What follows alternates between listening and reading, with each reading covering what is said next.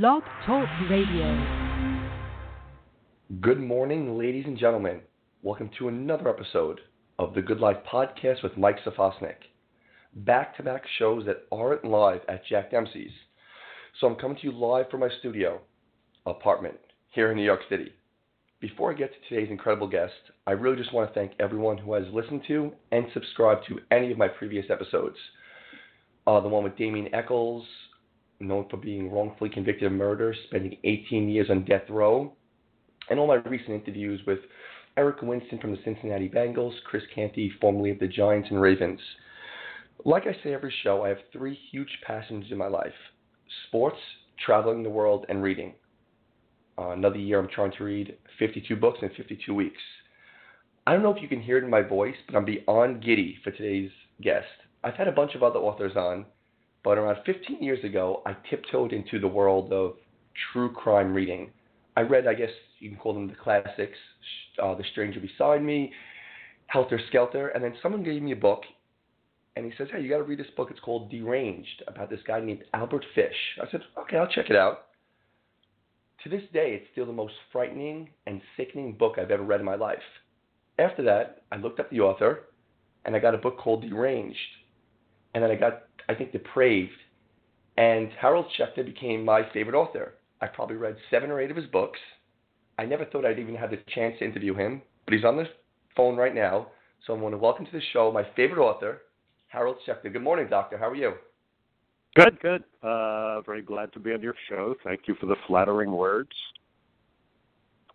Before I get into your books and background, because I actually want to know more about you than just your books, one book okay. we have to talk about and if you can just tell everyone listening about Albert Fish, because I still find it as the most fascinating story. And when people ask about true crime, it's the book I recommend. So can you tell everyone listening about Albert Fish and that whole story? Uh, well, Albert Fish is uh, widely regarded as the most heinous serial killer in the annals of American crime. Uh, he was a lifelong pedophile and sadist.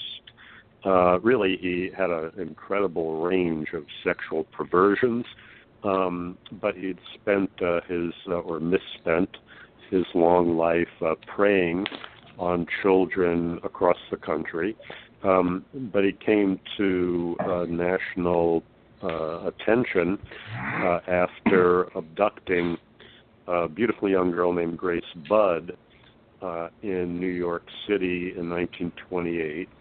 Um, and uh, her fate was not discovered until some years later when they finally caught Fish.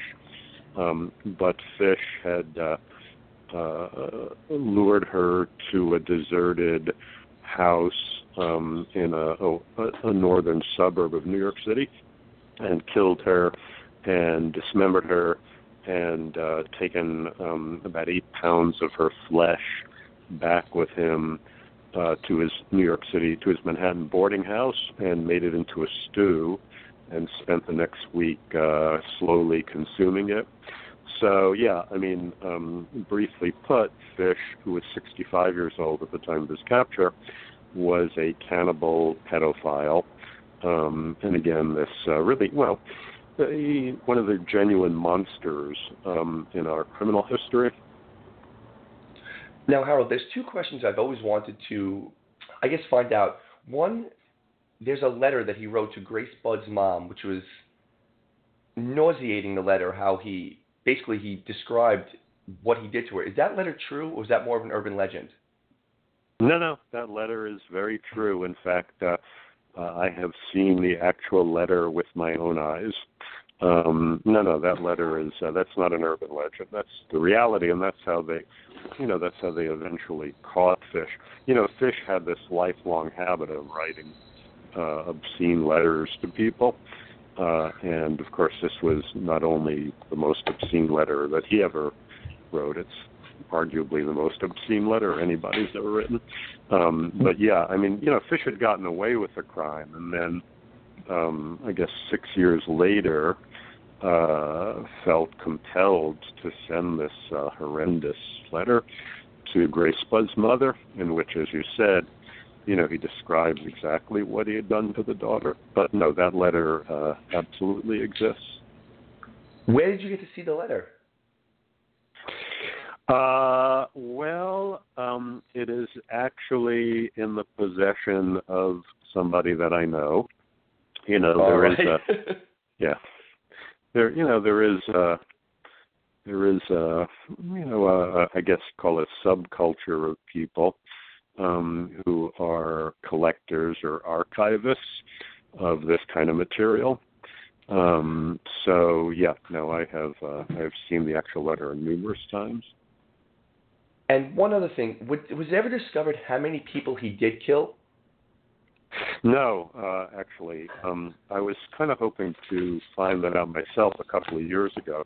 He was um, uh, after he was captured, he was examined by a very very famous New York psychiatrist named Fredric Wertham. Um, and when I was researching my book, Wertham's papers, Wertham had died by then, and his wife had donated his um, papers to the Library of Congress. When I was researching Deranged, that there was a certain stipulations, and, and they were, uh, you know, because some of uh, Wertham's patients, I guess, were still alive at that time.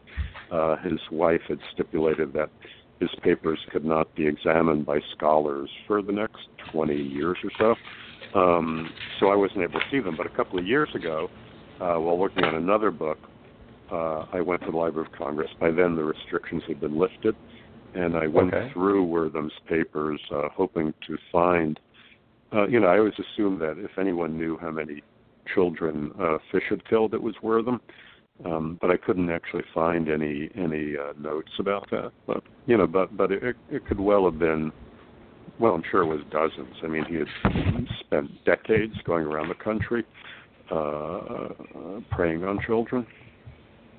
Wow, that's that's fascinating. Now, you grew up in the '50s in the Bronx. Was there like a childhood memory or moment that like contributed to your writing style with the true crime, with this kind of stuff? Was there? Were you fascinated Yeah. with that kind of stuff growing up?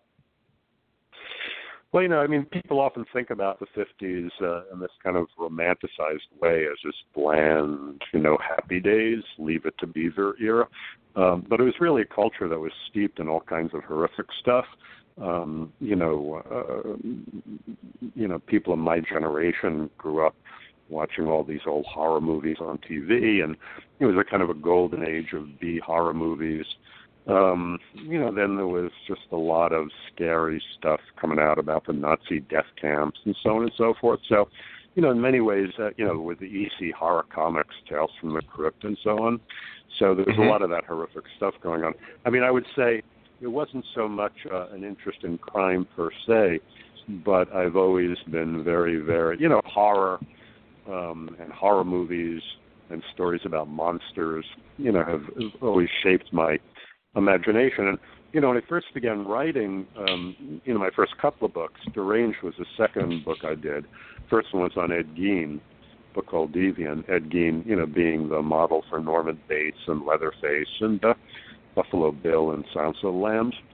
You know, when I Mhm. first began writing, when I first began writing, I didn't think so much I was writing true crime as true horror. You know, I was writing about real life monsters. Um, Mhm. So, you know, for me, again, it, it was the influence of horror movies and so on more than crime. What made you not choose Gein, but from Gein to go to Albert Fish? Like, what made you choose those two, and then H. H. Holmes? Because Uh, the the ones you you hear about recently, these are older figures. What made you choose them? Well, the reason I got to Gein, um, you know, I'd been writing books on a variety of subjects up till then, sort of whatever I was interested in at the moment, and I'd been working on a book about the movies, uh, and that's when it came to my attention. This is going back mm, like 1980, well, the late 1980s. It's a while ago now. Um, you know, I discovered the fact that Psycho and Texas Chainsaw Massacre, Silence of the Lambs, hadn't come out yet were both inspired by the same actual case. So I was very fascinated by that, and uh, you know, the, I started researching the Gein case, went out to Plainfield, so on and so forth, and you know that became my book Deviant. And while I was researching Deviant, I was um, in touch with Robert Bloch. Robert Bloch was the author of the novel Psycho, and uh, at one point, you know, I, I asked Bloch why he thought people were so fascinated by Ed Gein, and he uh, wrote back to me and he said, "Well, it's because they've forgotten about Albert Fish." Um, really? And yeah. Mm-hmm. So uh, that led me to look into the Fish story. Uh, and by that point, you know, I started, you know, was basically committed to writing books in this genre. Um, not entirely sure how I came to Holmes, although it might have also been through Robert Bloch, because Robert Bloch wrote a novel based on H. H. Holmes um, mm-hmm. called Amer- American Gothic. So um, anyway, yeah. So that that, but but certainly I was first alerted to the fish story by Robert Bloch. With such these old cases, is it ever a problem like while you're researching, like, oh crap, I might not have enough information because now you type in just say a Columbine and there's a gazillion stories. Were you ever worried yeah. like you're you're doing the Albert Fish book like, well, this was so long ago, there's not going to be enough material to write? Um, well, you know, that has certainly been a consideration, but it's usually something that I try to address before I commit myself to writing a book. Um, you know, before I commit myself to writing a book, I try to determine whether, um, yeah, exactly that, you know, whether there's going to be enough uh, documentation because, you know, with my books, I, I, I rely on primary source materials for the most part. Um, the fish case is actually kind of interesting because when I began my research, um, uh, I discovered that fish had been represented. Um, his his lawyer at the time of his trial in the 1930s uh, was a guy whose name at the moment now skips my uh, has uh, eluded my mind. Uh, when you get to be age, it's crazy what happens to your memory. But anyway, but but um, but you know, but I got the name of his lawyer, and uh, I was living up in Westchester County back then, in upper, you know, north of New York City. Um, sure. And I knew his lawyer, you know, who had represented him, had lived not too far away from where I was living. Um, so I got the, you know, I got the phone book, and, and I saw there was a guy with that, you know, with his name, and I assumed it was his son. Um, so I called up, and it turned out it was it was his, it was the guy himself. It was Albert Fish's lawyer who was 90 years old and was still, you know, going into his office every day. Very, very sharp guy. Um, I couldn't believe it. So I, I went up and, and uh, to interview him, and, and it turned out he had in his possession what I believe is the only surviving transcript of Albert Fisher's trial, um, which contained all of this incredible information, including you know this very large appendix with all the uh, uh, evidence, including, by the way, a copy of that letter. Um, oh. So um, you know, I was able to get hold of this thousand-page document, uh, and it really it really made uh, really made it possible for me to write the book. So. Now you're called an expert on serial killers, and hopefully I'm going to word this correctly because I was trying to like make a note on how I can even word this we have the infamous killers Gacy, Dahmer, Bundy. Yeah. I don't want to say I don't want to say a good killer, but why haven't recently we had? I don't want you say I don't want to say a good killer. Why haven't why hasn't there been a yeah. serial killer that became as famous as these yeah. guys recently? Yeah, well, you know that's a very excellent question, um, and it's one that I have, you know, kind of try to grapple with myself a little bit. I mean, again, without sounding too flippant, you know, there did seem to be a kind of golden age of serial murder back in the 70s. Um, I, well, I don't have a complete answer to that question, but I do think that somehow that, um, you know, that kind of wave of, uh, well, first of all, um, you, you know, serial murder, as I'm sure you know, is is not by any means a recent phenomenon. Um, you know, the the term itself is relatively recent, but you know, mm-hmm. those, those kinds of uh, psychopaths have always been with us, um, and they used to call them different things. And you know, one common term in the old days was lust murder. You know, these are extreme sexual sadists. You know, mm-hmm. I, I think there was something about the social conditions um, of uh, the United States, you know, starting in the 70s, um, that gave rise um, to this to this group of uh, sexual sadists. You, know, it's as though the you know when when when you have the you know the the, the sexual you know the sexual revolution of the late 60s and 70s seemed mm-hmm. to unleash you know it seemed to unleash the you know when you, you seem to unleash the id of the country you know it, it just gave permission somehow for you know these potential psychopathic sadists um, to you know to give vent to their darkest impulses, and I think it also you know created conditions that made it easier for them uh, to to get victims.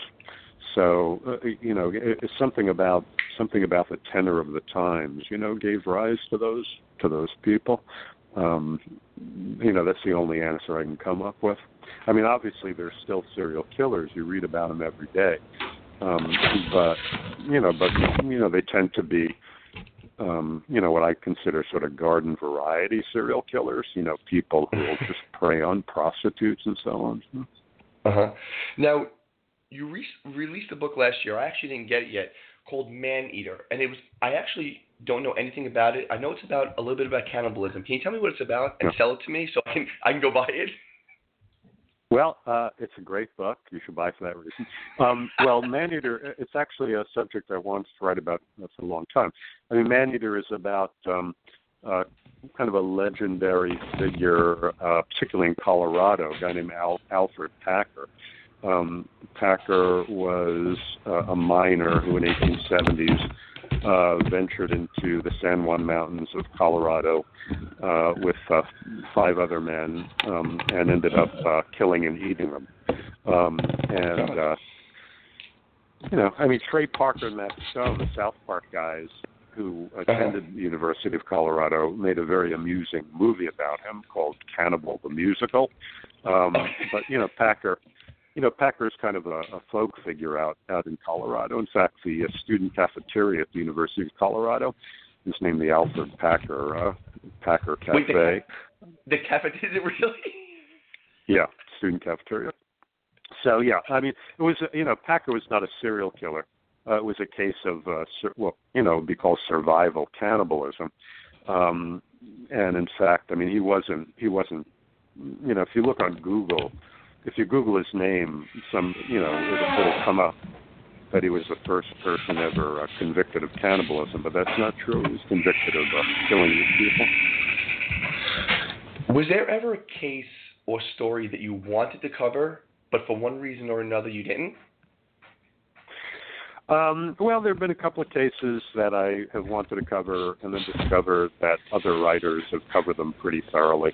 Um, you know, so you know, so there have been a few cases like that where, you know, there's a, a killer back in the 40s named Harvey Glatman um, who would lure, you know, lure women to his apartment under the guise of taking photographs of them for these True Detective magazines, and you know, uh, he was sort of a, a BTK killer, you know, bind torture kill.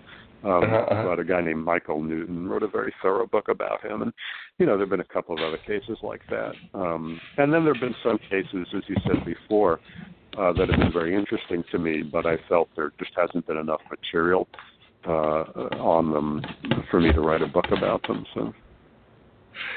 You're a professor at Queens College. Do any of the students ever come up to you or take your classes? Because I know you don't teach a crime class, but do any of your students know who you are, basically?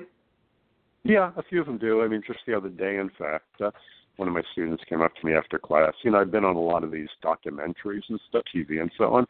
You know, so mm-hmm. periodically a student will come up and tell me excitedly she saw me on cable TV or whatever. um, and um, you know, I have a few students who, uh, you know, sometimes the students come up to me and tell me that, uh, you know, I've reached an age where, you know, like uh, I'm teaching the children of you know people that I taught years ago. Um, but you know, some of them will tell me that they're father or mothers are big true crime fans and know my books. So yeah, some of them do. I would say most of them have no idea, um, but yeah, but certainly some of them do. Mad Sculptor, I thought it was tremendously written because it kind of took you back to New York City in the 30s and stuff like that. Albert Fish book around the New York area. Being from New York, does that uh, contribute to wanting to write about stuff about New York?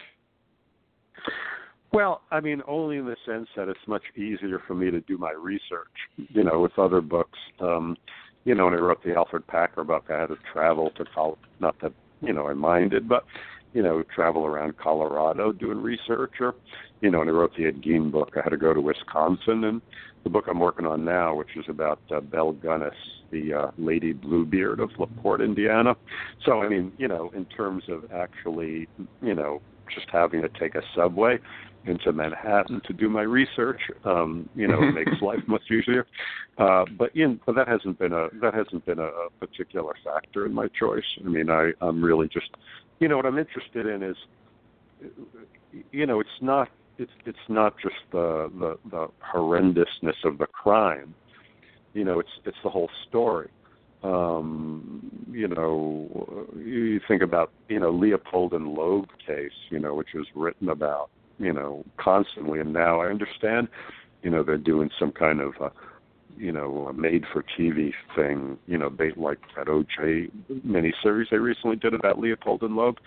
You know, the crime they committed, the abduction murder of this 14-year-old uh, kid, you know, is a terrible thing, but you know, far more horrendous you know crimes atrocities happen every day you know it's the characters it's the story uh you know that makes you know that makes it so compelling so um so that's my primary uh criterion for for choosing to focus on a case you know if this is going to make a, a compelling story you know not so much where it's set what so i interview a ton of athletes a few authors I've had on, a lot of world travel. I, I try to interview anyone I find fascinating or intriguing. And what we, most people do, I guess, you pigeonhole people. If I talk to a football player, I'm just going to mm-hmm. speak about football.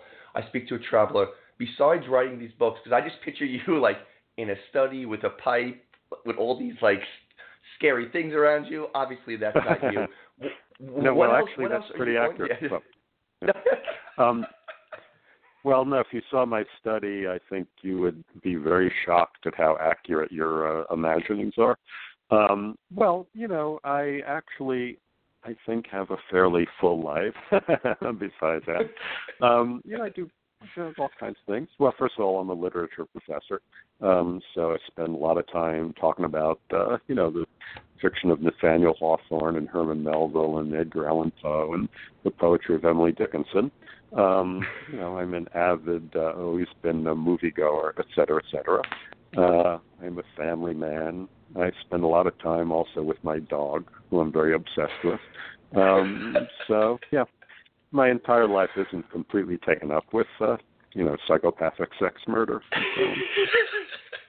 no, two. I, I've had you on now for 25 minutes, and I, I can't thank you enough. Your wife and your daughter are both uh, authors. I think your wife's a poet.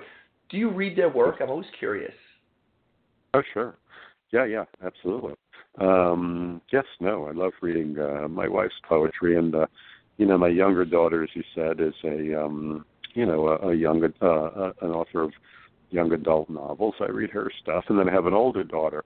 Um, she is a professor of philosophy, and I try to read her stuff, but without any success. So, um, but yes, I, I do. Yeah.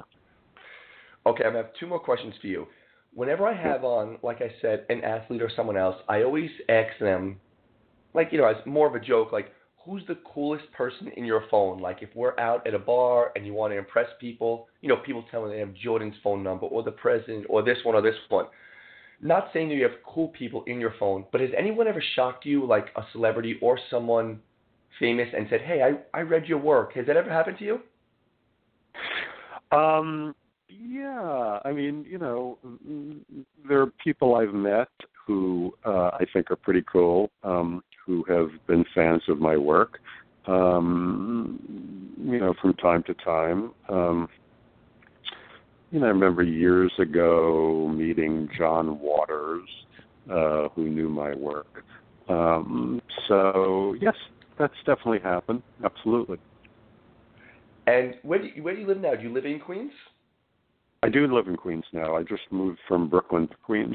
I lived in Brooklyn for many years, um, and now have moved uh, to Queens um, for a variety of reasons. Uh, one of which is to be closer to my work. So, I mean, my work as a professor. now, listen, I got to tell you, this is the truth. You, you've done almost 30 minutes with me, and I really mean this.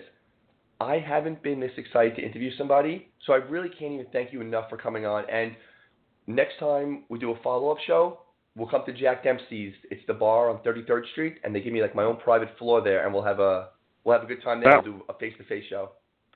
That's great. I've always wanted to go to Jack Dempsey's. Um, I remember I have a very vivid memory of uh, seeing it in the movie The Godfather. There's a scene, uh, you know, where, where you see Jack Dempsey's restaurant. So uh, yes. that'd be great. No, it's my pleasure. Absolutely. Thank you for asking me to be on.